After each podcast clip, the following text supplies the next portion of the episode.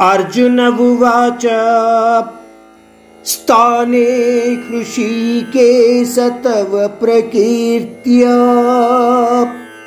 जगत्प्रहृष्यत् अनुरज्यते च।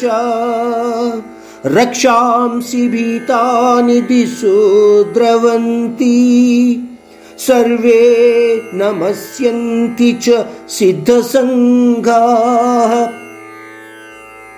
इस श्लोक में अर्जुन ने श्री कृष्ण को ऋषिकेश नाम से संबोधित किया और बोला कि जैसे आपने कहा, वैसे ही सब काम या ब्रह्मांडीय प्रक्रिया आपके निर्णय के अनुसार ही होते मैं देख रहा हूँ। यह संपूर्ण ब्रह्मांड आपके जप नाम से गूंज रहा है। आपके नित्य कीर्तनों के कारण आनंद भरित और उत्साहित है यह दुनिया।